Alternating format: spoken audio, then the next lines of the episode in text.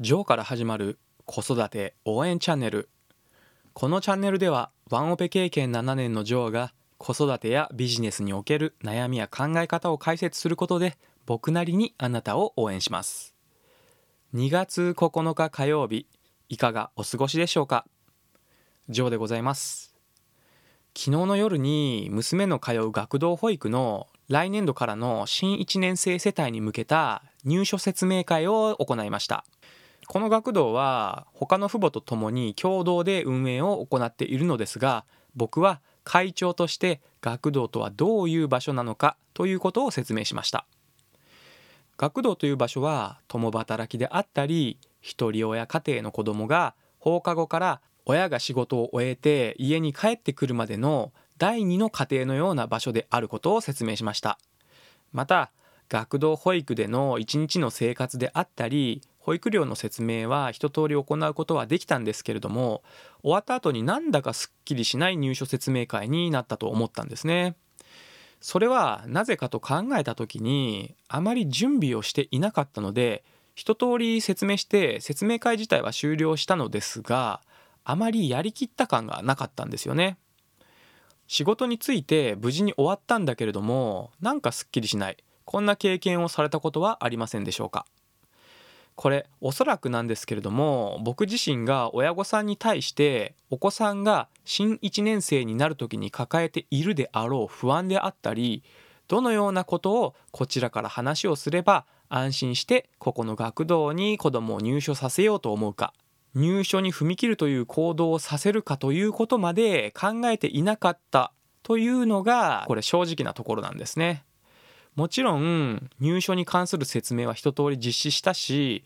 質疑応答も受け付けていくつか質問も出てきたのでそれに対する返答もしたのですが昨日説明会に来てくれた親御さんは本当に満足してくれたのか親御さん自身も気づいていないであろう要求まで想像して掘り起こすことができたかまた僕たちの情熱を感じてくれたかというとおそらく答えはノーなんですよね。ですので終了しても一通り説明資料にのっとって説明をしただけでそこに自分の体験談であったり不安や心配事を解決できるという情熱はおそらく伝わっていないのではないかというふうに考えています。本番の数時間前に説明資料に目を通してここを説明しようと印をつけたり話す内容を考えたりしただけでしたのでなかなか流暢にしゃべることもできませんでしたしあと練習していなかったので緊張してしまったんですね。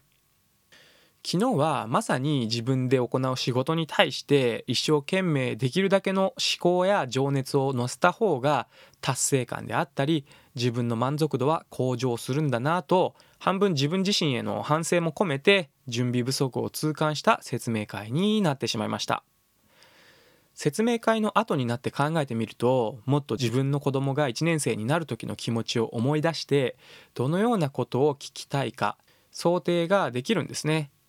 子供が1年生として学童に通い始める時の不安であったりその不安が実際に学童に通うようになってどのように解決していったかまた保育園であれば朝預けて親の仕事が終わるまで見てくれるところを小学生になると学校自体は昼過ぎに終わってしまってそこから学童までどのように自分たちだけで通えるようになるかというような心配だったりはたまた保育園の頃と学童保育の保育方針の違いであったりと考えればたくさん説明できることは思いつくのですが説明会の前にはあまり深く考えずに学童生活の内容であったり保育料の話をメインに話してしまいました。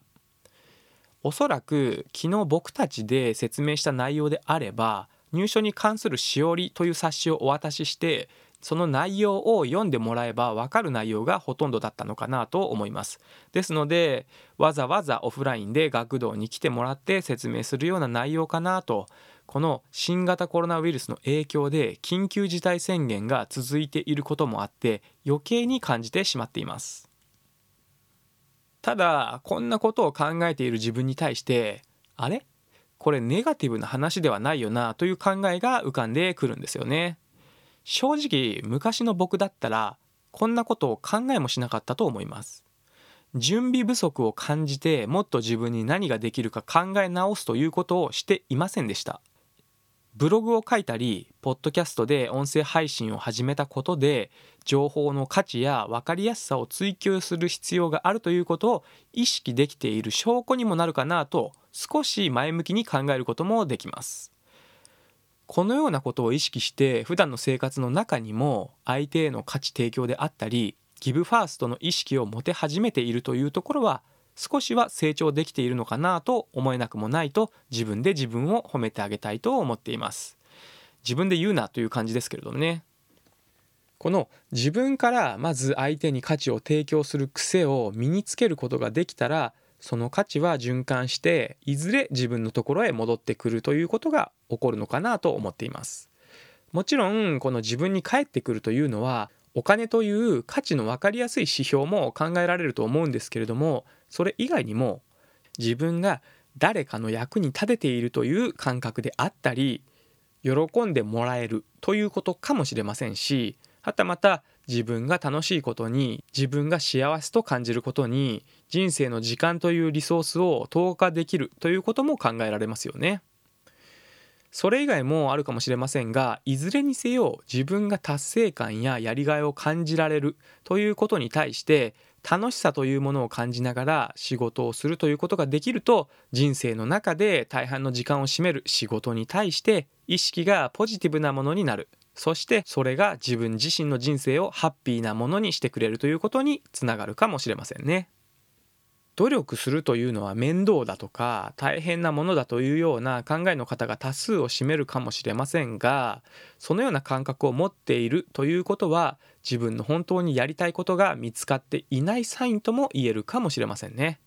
逆に自分はもっとできるもっと頑張れると思えるようなことについては努力をするという感覚ではなくて楽しいからただもっとやりたいもっと完成度を上げたいと改善を継続できるもの。つまるところ自分がやりたいことにハマっているとも言える状態なのかななんて考えています。このポッドキャストを聞いているあなたも何かに没頭しているかハマっているかという感覚を持てていますでしょうか？おそらく物事に関して完成というものはなかなかないんですがまだまだ完成度を上げたい。改善したいと思えるのであればそれは自分が好きなことハマっていることを見つけていると言えるかもしれませんね。どんなことにハマっているのかどんな好きなことをやっているかなど情報をシェアしていただけると嬉しいです。ということで実はポジティブ。準備不足を痛感してしまった。という話をそろそろ終了しようと思います。今日も一日素敵な時間をお過ごしください。それではまた次回の放送でお会いしましょう。最後まで聞いていただきありがとうございました。じゃあまたね